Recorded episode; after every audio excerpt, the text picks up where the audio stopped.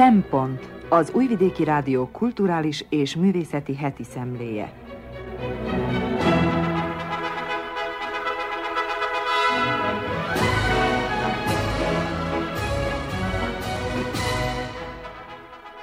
Jó napot kívánok! Köszöntöm az Újvidéki Rádió hallgatóit. A mikrofonnál Krnács Erika, a Szempont mai szerkesztője. Ízelítő kínálatunkból. Losoncalpár Olaf Scholz német kancellár nehéz helyzetéről elmélkedik. Grui Zsuzsa azt boncolgatja, hogy mitől igazságos egy társadalom. Sándor Zoltán a legjobb tudomásom szerint című filmről ír, amely átfogó látlelet a társadalom pillanatnyi helyzetéről. Gobi Fehér Gyula heti jegyzetének témája a nemzetközi könyvvásár, hangsúlyozván, hogy valójában a vásár szervezési gondja vált központi eseményé. Tartsanak velünk!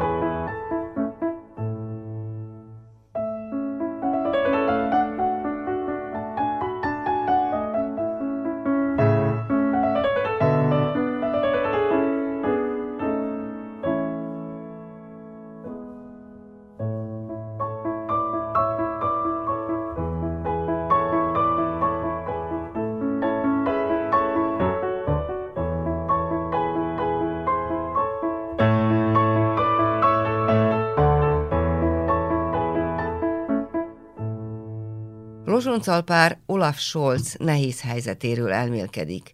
Az eset apropóján kiemeli, hogy a mell politikai relevanciája kétségbe vonhatatlan. Szegény, szegény Olaf Scholz. Ott ül a világ egyik legfényesebb, legtöbb hatalmat ígérő trónján, ő a német kancellár. Úgy tűnt, hogy sikeresen visszahódította a jobb oldal által hosszú ideig birtokolt hatalmi posztot, és a zöldekkel karöltve új fejezetet nyithat a németek történetében. Ám mindez rossz csillagzat alatt történik. Dúl az ukrajnai orosz háború, annélkül, hogy bármilyen olyan reményes csillogna, amely a közeli véget előlegezné. Ez pedig igencsak érzékenyen érinti a német életvezetést. Oda lett a német energetikai biztonság, a mindenkori talapzatot, mármint az áramló onosz energetikai forrásokat szankció kövezik, és Scholz, aki állítólag az orosz gázbirodalomban is résztvevő egykori német kancellár Schröder barátja, kínokat él át. Gyötrelem a gyötrelem hátán, és aki kérlelhetetlen ábrákat, görbéket bámolja, látja, hogy megroppant a német gazdaság, amelynek hegemóniájához, megkérdőlezhetetlen európai elsőbségéhez valamikor nem fér kétség. Ráadásul ismételten bizonyságot nyert a régi mondás, szerint a szegény embert még az ág is húzza. Nemrégiben ugyanis két, a felső testét lemeztelenítő nő, mint egy rátámadta védtelen kancellárra, méghozzá akkor, amidőn az aggódó néppel cserélt eszmét, és demonstratíve a merre írt szövegekkel, valamint szóbeli megnyilatkozásokkal vonta bírálat alá a megszeppen kancellárt. A mell, mint tábla, mint aféle testreit graffiti bázis, amely politikai üzeneteket hordozhat és címzetteket érhet el, erről van itt szó.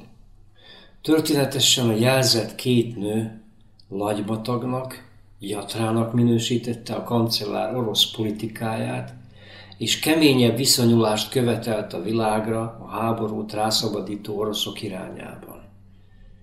Igaz, mindez valamennyi idővel ezelőtt ment végbe, időközben sok víz lefolyt a Dunán, az energetikai válság körvonalai azóta erőteljesebb kontúrokat nyertek.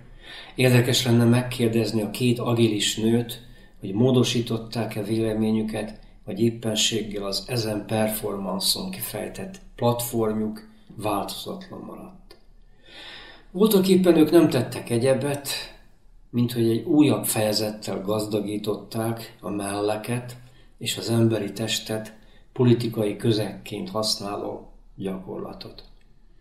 A mell, ez a testtől félig elválló, ám mégiscsak hozzákötődő, puha kerekdett szervporma, amely egyszerre inger hatásokat mozgató erotikus tárgy, amelyet sokan búsás pénzeket vesznek ki a zsebükből, fantáziák elindítója, a kélesés távlata, ám a gyermekszoktatás forrásaként az élet biztosítéka is, azaz sokfajta jelentés hordozója. Mondjuk érdemes belelapozni Marilyn Yalom melltörténeti könyvébe, vagy azon szaporodó könyvekbe, amelyek a márák, a megvaduló sejteknek kitett szer betegségének kultúrtörténeti alakulását firtatják. Egykoron, olvassuk, és a vonatkozó képek is bizonyítják ezt, nem állt fenn különbség a férfi és a nő felső testének megmutatkozási gyakorlata között. Senkinek sem csillant fel a szeme, vagy nem botránkozott meg a szentségtörőnek tartott pőre női mell, azaz, ahogy költő mondja, a fátyótala mesztelenség jelenléte okán. A horizontba vont mell nem keltett felérdeklődést, hiszen nem létezett rejtésének szokása. Valójában csak azért válhatott a női mell politikai eszközzé, mert különféle történelmi fejlemények okán előállt a rejtekezés és a feltárás dialektikája. Ha ez a dialektika nem jött volna létre, ugye a mell forma gazdagságát sem tartanánk talán különös becsben, és a német kancellárt sem lehetett volna kellemetlen helyzetbe hozni. Jalom említett könyvében amúgy különös figyelmet szentel a 18. század végén robbanó francia forradalom allegóriákat is, metaforákat is termelő melpolitikájának. De persze nem is járhatott el másképpen, a női mell ott a világlátás elsőrendű hordozója volt. Ki nem emlékszik Delacroix később keletkezett híres festményére, amely ott magaslik, mégpedig az elesett harcosok felett, a forradalmárokat vezérlő, szuronyt megragadó cipelő nő, valójában a szabadság megtestesülése, aki a melleit szegezi szembe az ellenségnek. A jobboldali felső testről szinte lecsúszott a ruha, így itt a mell teljes pompában ragyog, a bal oldalon a ruha még valamennyire odatapad a várra, no azért feltárja a mell csak nem egészét a mellbimbóval együtt. És ott van meg annyi hasonló képen a lemeztelenített nő asszony, aki nem csak a történelem forgatagában exponálja melleit, hanem feltárulásával a természetnek ad lehetőséget a jelenlétre. Nem véletlen, hogy a 18. század értelmiségi csillagjai, lásd Russzó, oly erőteljesen belevetik magukat a szoktatás körüli vitákba. A női mell, amelyet nem fedi takarja, a művilág teremtett textil, a természetet idézi. Ő maga a természet elrejtett lényege, amelyet elfolyt a művi civilizáció. Ilyen és hasonló meggondolások keringtek ebben a korban. Véletlenül történt, hogy elében került egy 1910-ből származó, a portugál köztársaság kikiáltását megrajzoló plakát. Hát mennyire jellemző a kép a mindenkori nemzet mitológia szempontjából, amely egyébként gyakran élt a női mell messzire ható jelentéseivel. Az éljenző tömeg lelkesen elragadtatva dobálja a kalapját a parlament előtt, viszont fölébük emelkedik a természetből érkező, a nemzet legmagasabb rendű vonatkozásait megtestesítő nő hatalmas alakja. A mesztelen felsőtesten két majdhogy nem tökéletesre kerekített mell, a felemelt bal kéz a csupasz vállon tartja a portugál zászlót, a testen pedig ott tündökölnek a zászló színei, a vékony zöld pánt, a szemérem dombot csupán félig eltakaró, gyűrődő piros, takarószerű textilre helyeződik, a nő feje felett pedig ott látjuk a nemzet örök kivalosságát, glóriáját megvillantó címert. A mellek nyilván ilyen esetekben patrióta szolgálatokat teljesítettek, teszem azt a franciák nem átallották az első világháború idején lemeszteleníteni az allegorikus Mariant, azaz a haza érdekében odahelyezni a melleit is beruházó nő alakját egy bevetésre készülő ágyú elé. Egy szóval a mell politikai relevanciája kétségbe vonhatatlan, hova tovább a megfelelő jelentések átszövik az egész modernséget. Amennyiben a jelennek kívánunk igazságot szolgáltatni, és amennyiben az időszerűséget kívánjuk megvalósítani, ott van mondjuk a két radikális, vad, feminista csoport, a Femen és a Pussy Riot, amelyek több ízben is felkavarták a kedélyeket, mint egy eljátszadozva azzal a lehetőséggel, hogy olyan időket élünk, amelyben immáron nem lehet botrányt kelteni. Az első ukrán, a második pedig orosz feministákat gyűjt egybe. Ha jól emlékszem, akkor a Femen tagjai is írták világosan és közérthetően, méghozzá digitálisan és testileg, hogy nincs egyéb fegyverük, mint a mellük.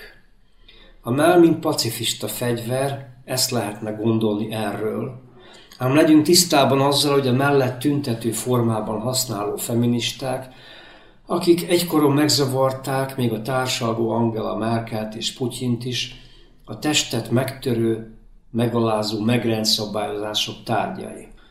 Az ukrán nők történetesen Párizsban székelnek, az oroszok, akik kinkeselvesen megjárták a letaglózó orosz börtönöket, pedig éppen az idén szöktek ki a nemzeti mozgósítás lázában élő orosz honból, egyikük aztán hosszú interjút adott, amelynek csattanója az volt, hogy a negatív legendák gulágja tovább él, mint hogy a börtönbe szorultak igencsak hasonló bánásmódban részesülnek, mint egykori társaik. Ezt persze tudtuk, az oroszországi börtönök nem jelentenek leányálmot. És ezen feminista csoportok praxisa, amely amúgy otthon nem tett szert nagy népszerűségre, inkább nyugati egyetemek tagjainak elméleti tárgya, az ellenálló testpolitika megvalósulásának minta példája. És hogy tovább szögdeljek a különféle esetek között, a melpolitika Kiárt még a negatív dialektika nagy virtuózának, Adornónak is, méghozzá 1969-ben, azaz nem sokkal a halála előtt. A bámulatos stílusú, esztétikával igencsak foglalkozó filozófus, akinek írásmódját helyesen a szinkópára alapozó zenéhez hasonlították, mód felett szemben állt a modernség és a kapitalizmus elegyével. Nehéz valójában lesújtóbb ítéleteket találni a világról, amelyben élünk, Adorno eszmefuttatásainál. Így érvényes volt rá a paradoxális mondás, amit alkalmaztak is egyébként vele kapcsolatban, hogy annyira rühelte a fennálló világot, hogy még a kompromisszumokat is megengedte vele kapcsolatban. Adorno a tanár gyanúperrel méricgélte a 60-as évek mozgolódásait, bírálta lázadó fiatalokat, egyszer még rendőröket is kihívott, mert akadályozták a munkájában. Nem vetített bele reményt ezen mozgalmakba, inkább fanyalgott és bírált, hol igazságosan, hol igazságtalan. Aztán bekövetkezett a Búzen akció, azaz a mellakció, mivel három szociológus egyetemista lány rárontott a frankfurti kör eme képviselőjére, lerántották bőrkabátjukat, és agresszíven a professzor száját keresve, csókra mozdított szájukkal, és kihívó erotikus pantomimet bemutatva. A Freudot, libidót, szexualitás sokszerűen értelmező Adorno éppen úgy meghökkent, mint Scholz, noha nem is lehet elképzelni nagyobb szakadékot, mint a jelenlegi szociáldemokrata német kancellár és a negativitás jelentését görgető Adorno között. A melpolitika repertóriuma ennél fogva igencsak gazdag, és különféle személyeket vesz célba. Szegény Scholz csak egy elem ebben a gazdag láncolatban. Talán az jelenthetne sovány vigaszt számára, hogy egy sorba került nála mégiscsak jelentékenyebb egyéniségekkel.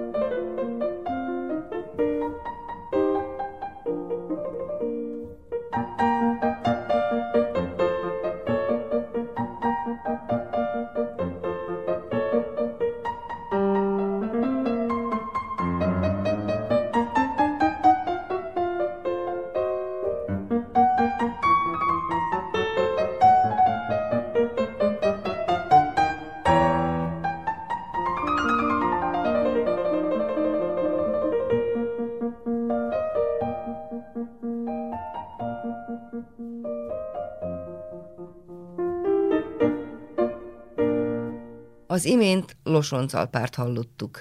Következik Gruig Zsuzsa, aki azt fejtegeti, hogy mitől igazságos a társadalom. A társadalmi igazságosság.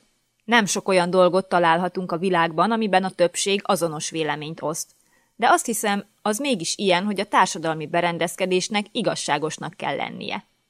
Abban már minden bizonyal kisebb az egyetértés, hogy mitől is igazságos egy társadalom.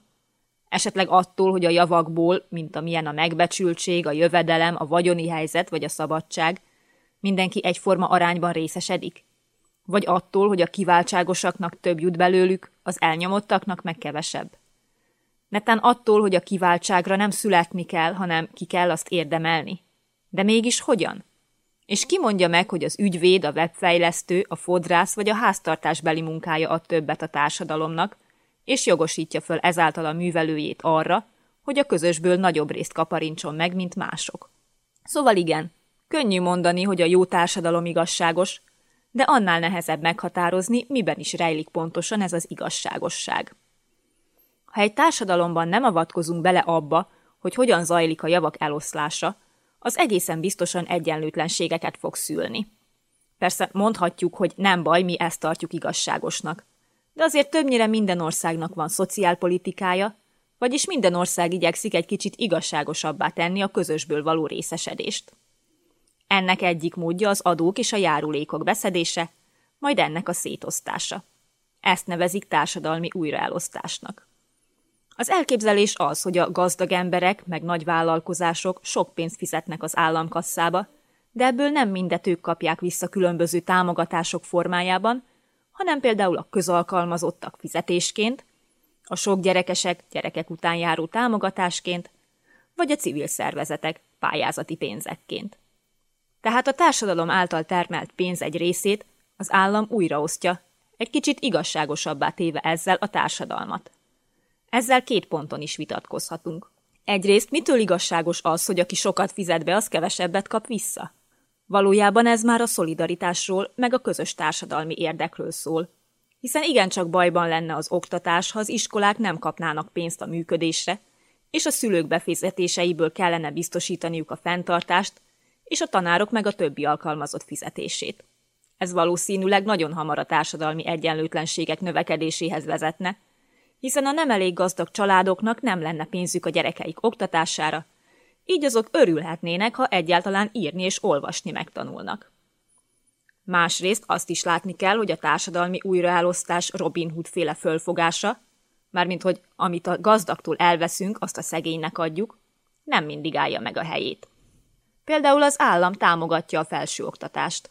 Tovább tanulni azonban köztudottan nem a mély szegénységből érkező fiatalok fognak, inkább azok, akik középosztálybeli vagy jómódú értelmiségi családból származnak tehát a felsőoktatás támogatottságából a jobb helyzetben lévők profitálnak, annak ellenére, hogy az adót azoktól is beszedik, akiknek messze nem éri el az átlagkeresetet a fizetése.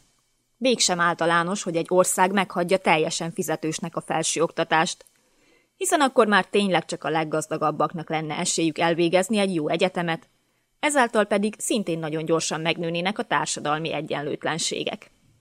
Hasonló a helyzet a kultúrával is egyébként, a színházaknak és múzeumoknak adott támogatások közvetett haszonélvezői, vagyis a színház és múzeum látogatók, többnyire nem a legszegényebb társadalmi rétegből kerülnek ki. Mégis, ha magunknak kéne megfizetni egy-egy előadás vagy kiállítás teljes árát, többségünknek nagyon ritkán lenne alkalma kulturális programokon részt venni. Így aztán elég nyilvánvaló, hogy valamilyen mértékű és formájú újraelosztásra szükség van mégpedig lehetőleg olyanra, ami a kevésbé igazságostól az igazságosabb felé mozdítja el a társadalmat. Azt pedig, hogy mi az igazságos, már számtalanszor próbálták megfogalmazni, sőt még ma is folyton újra és újra definiálják, mert valahogy soha nem akar eljönni az az idő, amikor a társadalom minden tagja úgy érzi, hogy ez az, megérkeztünk, elértük az igazságos világot, nincs tovább. Ez a pont lenne egyébként az olasz közgazdászról elnevezett Pareto optimum, amikor már nincs helye további változtatásoknak, mert már nem avatkozhatunk be úgy, hogy senki se járjon rosszabbul. A Bibliában a helyes cselekedet volt az igazságos. Arisztotelész ennél árnyaltabban fogalmazott, és kétfajta igazságosságot különböztetett meg. Az egyik a politikai demokrácia alapját jelenti. Azt, amikor úgy szolgáltatunk igazságot, hogy közben minden erre vonatkozó szabályt betartunk. Például megtartjuk a tárgyalást, figyelembe vesszük a bizonyítékokat, és a jogszabályok alapján járunk el, akár ki is legyen a vádlott. Tehát ami a törvény szerint történik, az csak is igazságos lehet.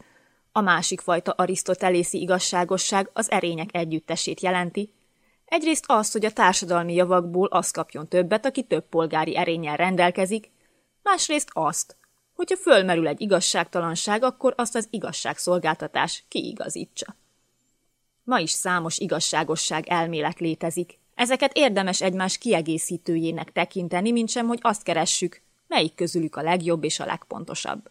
A haszonelvű felfogás szerint az az igazságos, ami a társadalom jóléte szempontjából hasznos. Vagyis az újraelosztásnál arra kell figyelni, hogy a végeredmény minél többeknek jó legyen, és senkinek se legyen rosszabb. Érdemes megemlíteni John Rawls amerikai filozófus elméletét is, aki szerint az igazságosság az egyik legfontosabb dolog egy társadalomban.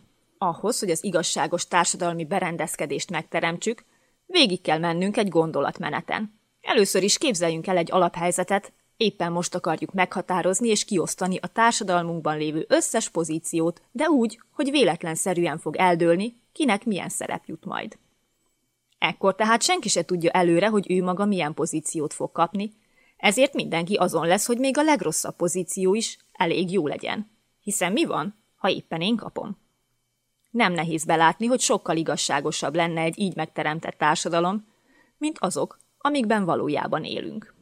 Van olyan elgondolás is, ami szerint a legfőbb érték az egyéni szabadság, ami a tulajdonhoz való jog és a piac révén valósul meg. Márpedig igazságos vagy igazságtalan csak az ember lehet. Tehát ha az egyéni szabadságot helyezzük előtérbe, akkor értelmét veszíti az a fogalom, hogy társadalmi igazságosság. Azt hiszem, így kell átvágni a társadalmi igazságosság Gordiuszi csomóját. Az egyértelmű, hogy egy beavatkozásoktól mentes társadalom nagyon is egyenlőtlen, amin a javak újraelosztásával valamennyire segíteni lehet. Persze csak ha akarunk és nem áldozunk föl mindent az egyéni szabadság meg a piac oltárán.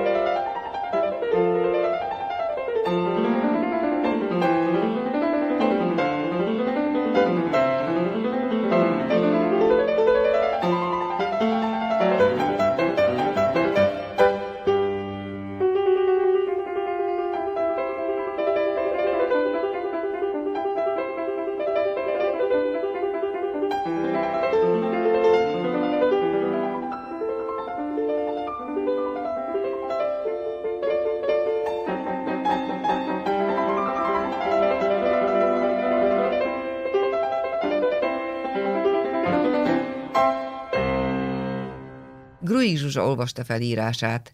Sándor Zoltán a Legjobb tudomásom szerint című filmről ír, amely átfogó látlelet a társadalom pillanatnyi állapotáról. Egy házas pár kálváriája. Lőrinc Nándor és Nagy Bálint. Legjobb tudomásom szerint. Nóra és Dénes tehetős házaspár. Mindketten piackutatással foglalkoznak és ugyanabban a cégben dolgoznak. Hosszú évek óta együtt vannak, és elérkezettnek látják az időt a gyermekvállalásra. Mivel természetes úton nem lehet közös gyermekük, az örökbefogadás mellett döntenek. Kitartó várakozás után úgy tűnik, végre össze is jön a dolog, a házaspárt értesítik, hamarosan egy újszülött csecsemőt vihetnek haza. A küszöbön álló szülői szerepet a pár baráti társaságban iszogatva egy bárban ünnepli meg. Hazafelé menet férj és feleség összeszólalkoznak, a banálisnak tűnő szóváltás egyre hevesebb vitába csap át, olyannyira, hogy a nő félúton feldultan leszáll a hazafelé tartó buszról. Hajnaltáj ér haza, szótlanul. Olyas valami történt az eltelt három óra leforgása alatt, amiről nem akar beszélni.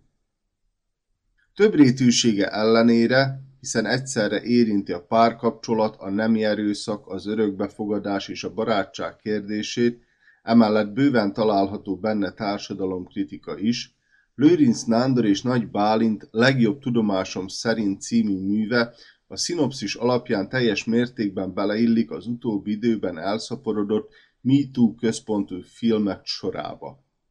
A rendezőpáros első nagyjátékfilmjének a sajátossága, hogy a vélt nemi erőszakkal párhuzamosan a házasságon belüli bizalom kérdését is boncolgatja. A Nemzeti Filmintézet inkubátor programjának keretében készült műben a MeToo filmekre jellemző női nézőpont helyett a férfi nézőpont dominál, a hangsúly pedig azon van, hogy a métejként ható kételj mennyire képes befolyásolni egy kapcsolat alakulását és fennmaradását. A váratlan kihívásokkal való szembesülés közepette hamar szétporlad az idillikus körülmények között élő állampárról kialakult kép, a látszat ellenére gyorsan világossá válik, hogy egy diszfunkcionális viszonyról van szó, és bár némely gesztusukból és megnyilvánulásukból arra következtethetnénk, hogy legszívesebben ők maguk is elmenekülnének ebből a kapcsolatból, valami oknál fogva ragaszkodnak egymáshoz.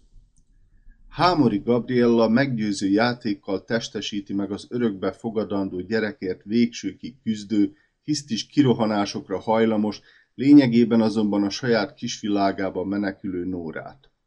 Nem kevésbé bonyolult feladat jutott Bodolai Balázsnak Dénes összetett karakterének életre keltésében. A józan megfontolású férfi, bár senki sem vitatja talpresettségét, folyton passzív pozícióban van feleségével, szüleivel, barátaival, főnökével, sőt még ifjú munkatársnőjével szemben is. Mások nézetét adja tovább, mások kedve szerint cselekszik, ritkán kezdeményez, legfontosabb önálló döntése, hogy felkutatja a feleségét állítólag megtámadó férfit. A színész visszafogottan, szinte kifejezéstelen tekintettel játszol el a kívülről nyugodtnak tűnő, ám belülről pattanásig feszült férfit. A meghatározatlan alapszituáció lehetővé teszi az alkotóknak, hogy a játékidő alatt hol az egyik, hol a másik nézőpont értelmezését erősítsék, aminek következtében sokáig nehezen sejthető, hová fut ki a történet. A film nagy részében az az érzésünk, hogy valójában lehetetlen az igazság végére járni. Dénes kezdetben teljes mértékben hisz a Nóra által elmesélt történetben, idővel azonban gyanakodni kezd felesége szava hihetőségében. A történetben rejlő állandó bizonytalanság, a többnyire feszes cselekményvezetés és a kifinomult képszervezés izgalmas thrilleré varázsolja a legjobb tudomásom szerint című alkotást, a nemi erőszak megtörténtére pedig adott esetben nem csak büntetőjogi kérdésként, hanem házassági próbaként is tekinthetünk, ami egyúttal párkapcsolati drámát eredményez. Zsáner meghatározástól függetlenül a film elgondolkodtató kérdések sorát veti fel. Az elvándorlástól az örökbefogadás szociálpszichológiai megközelítéséig. A történetből kifolyólag s annak szerves részeként a mű hátterében erős társadalombírálat húzódik meg. Az alkotás kritikával illeti a magyar társadalom egészét. A rendőrséget, a bürokratikus állami szerveket, a haszontalan értekezleteket preferáló üzleti világot, a tények elferdítésétől és az áldozathibáztatástól sem óckodó közösséget, nem utolsó sorban a kicsinyes mentalitást. Dénes jómódú szüleit például fiúk érzéseinél sokkal inkább az eset külső megítélése foglalkoztatja. Összegezve, egy házas pár kálváriájának feldolgozásán keresztül a legjobb tudomásom szerint átfogó látleletet nyújt a társadalom pillanatnyi állapotáról.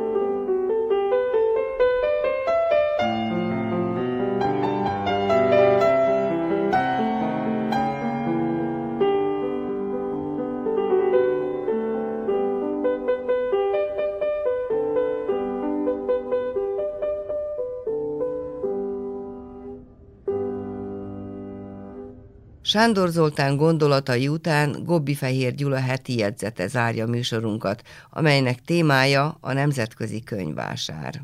Nemzetközi Könyvvásár Közeledik október vége, vagyis közeledik a Belgrádi Nemzetközi Könyvvásár dátuma.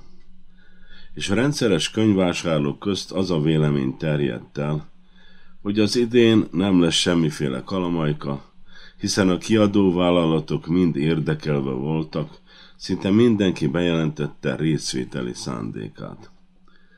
Aztán a múlt héten kiderült, sajnos mégsem ilyen ideális a helyzet. Nem tudom, emlékeznek-e rá, már két éve nem arról számolok be, hogy mennyi és milyen új kiadványok láttak napvilágot Belgrádban, hanem a vásár szervezési gondjairól írok, hiszen az vált központi eseményé. Érdekes módon, mikor a jelenleg még hivatalban levő miniszterasszony megválasztásáról írtam, akkor arról is beszéltem, hogy az újvidéki Maja Gojkovics saját kívánsága szerint lett kulturális miniszter. Nagyon kevés embernek teljesítik ebben az államban ilyen engedékenyen személyes kívánságait. Úgy vélem, hogy emögött az óhaj mögött majd sok munka, majd a kultúra fejlesztése, megsegítése, a város útjának egyengetése áll. Hiszen Újvidék jelenleg Európa kulturális fővárosa, sok itt most a lehetőség, sok új intézmény nyílik meg a városban. Mégsem lett igazam. Mondom, már évek óta baj van a belgrádi könyvásár megszervezésével. A könyvkiadók egy cseppet sem elégedettek a minisztérium munkájával, hiszen a legtöbbjük nem csupán abból él, amit a kiadványaival eladott példányok után kap, hanem bevételének zömét az úgynevezett köteles példányok után járó, a minisztériumtól járó összeg teszi ki. Még egyszer elmondom, a kulturális minisztériumban létezik egy állandó bizottság, amely a megjelent könyveket megveszi a közkönyvtárak számára. E bizottság munkája döntő. Meghatározza, hogy melyik kiadványból hányat osztanak szét a könyvtáraknak. Ezeket kifizetik, és ez a kiadók részére a legbiztosabb jövedelem. Ha úgy döntenek, hogy valamelyik könyvre nincs szüksége egyik könyvtárnak sem, akkor arra a könyvre nincs támogatás. Vagyis a kiadó azért a címszóért egy dinárt se kap. Nos, amióta az újvidéki miniszterasszony ül a bársonyszékben, azóta ez a megszokott ügylet nem képes lebonyolódni. Nem fogalmaztam elég pontosan, mert hogy lebonyolódott, csak hogy Maja Gojkovics megsemmisítette az elkészített könyvlistát, sőt nem csak a végeredményt tette semmisé, hanem leváltotta az egész bizottságot úgy, ahogy van, és többet nincs, aki ezzel törődjön. A Szerb Könyvtáros Egyesület, amely a kulturális élet nevében fő intézőnek számított ebben az ügyben, kénytelen volt nyílt levelet intézni a minisztériumhoz, és panaszt tenni a képviselőház kulturális bizottságánál, hiszen majd egy évi szorgos munkájukat tették így tönkre. De hiába volt minden igyekezet, hiába volt minden panasz, ebben az ügyben semmi sem változott. Azóta is keresem az újságokban a minisztérium nyilatkozatát arról, hogy ugyan mit vétett ez a bizottság, vajon miben vétkeztek a tagok, hogy így leváltották őket, ilyen nyilatkozatra nem találtam. Most meg pár nap múlva elérkezik a Nemzetközi Könyvásár megnyitásának az ideje, közben a könyvkiadók egyesületei hiába könyörögnek a bejárótott gépezet nem működik. Nekik nincs elég pénzük, sem új címszavak megjelentetésére, sem a vásáron való részvételre. Tehát ugyanoda jutottunk, ahol tavaly is voltunk, a leggazdagabb kiadók sem elég pénzesek ahhoz, hogy állami pénzek híján kiállító termeket szereljenek fel a vásáron. Ezzel kapcsolatban a Kiadók és Könyvesboltok Egyesülete is, meg a Hivatásos Könyvkiadók Egyesülete is pénteken nyilvános sajtóértekezletet szervezett. Ezen a sajtóértekezleten követelték, hogy a minisztérium fejezze be az országos könyvásárlást, ha pedig nem teszi meg, akkor közölje ezt a nyilvánossággal, hogy miért nem teszi ezt meg, különben ők, mármint a kiadók, nem jelennek meg a belgrádi nemzetközi könyvásáron. Mondom, ezt most pénteken közölték, és most arra várunk, hogy a minisztérium tesz-e valamiféle ellenlépéseket vagy sem. Zorán Hámovics, a Hivatásos Kiadók Egyesületének elnöke azt mondta, hogy ha a helyzet nem oldódik meg, akkor kérni fogja Egyesületének minden tagját, egyáltalán ne jelenjen meg a vásáron. Dejan Papics, a könyvkiadók és könyvesboltok egyesületének elnöke, azt kérte, hogy a minisztérium álljon ki a nyilvánosság elé saját magyarázatával, vajon miért nem fejezi be a munkát, ami a könyvvásárlást illeti. Mert szerinte nem is a kiadókat érte a legnagyobb kár, hanem az olvasókat. Mivel a könyvek vásárlása nem történt meg, a kiadók saját raktáraikban őrzik a köteteket, tehát az olvasók hiába keresik ezeket a könyvkönyvtárakban. Az a nevetségesnek is tekinthető helyzet állt elő, hogy egy könyv hivatalosan megjelent, hivatalosan kapható, olvasható, hozzáférhető, de a valóságban csak az juthat hozzá, aki képes azt megvásárolni. Ha jól olvasom a sok nyilatkozatot, akkor az derül ki, hogy a minisztérium mozdulatlan várakozása oda vezetett, hogy senki sincs tisztában a valós helyzettel. Senki sem érti, hogy a minisztérium, ha leváltotta saját bizottságát, amelyet megörökölt, akkor ugyan miért nem választotta meg egy új bizottság tagjait, olyan embereket, akikben megbízik? Hiszen az érvényben levő szabályzat szerint nem más választja ki a tagokat, hanem éppen a miniszter meg a miniszteri személyzet. Talán úgy fogalmazhatnám meg a jelen szituációt, hogy éppen a kulturális minisztérium akadályozza saját működését. A szemlélő kénytelen bevallani, hogy nem lehet megérteni ezt a tétlenséget. Mindenki tudja, ha az idén nem fejezik be az idén megjelent könyvek megvásárlását, akkor jövőre kevesebb könyv jelenik meg. Nehéz beletörődni, hogy a kulturális minisztérium saját munkáját gátolja.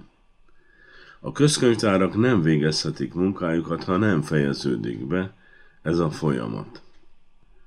Azt még megértem, hogy a minisztériumon dolgozó tisztviselők unják a munkájukat. És azt is megértem, hogy akarattal halazgatják a határidőket. De nem létezik, hogy tönkreteszik az ország könyvkiadását, hiszen ha az sem működik, akkor egyáltalán nem lesz mivel törődniük.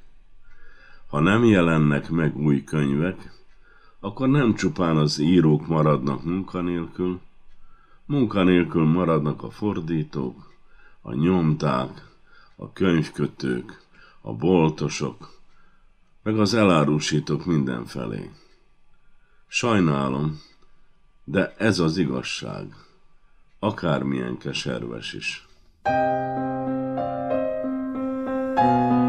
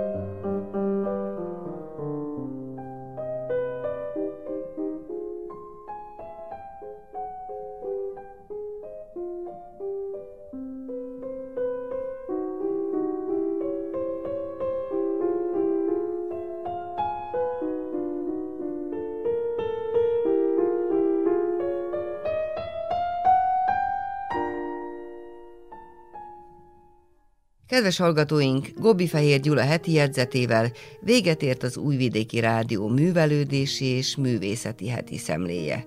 A munkatársak Losonc Alpár, Gruig Zsuzsa, Sándor Zoltán és Gobbi Fehér Gyula, valamint Damián Sás technikai munkatárs nevében köszöni megtisztelő figyelmüket a szerkesztő Körnács Erika.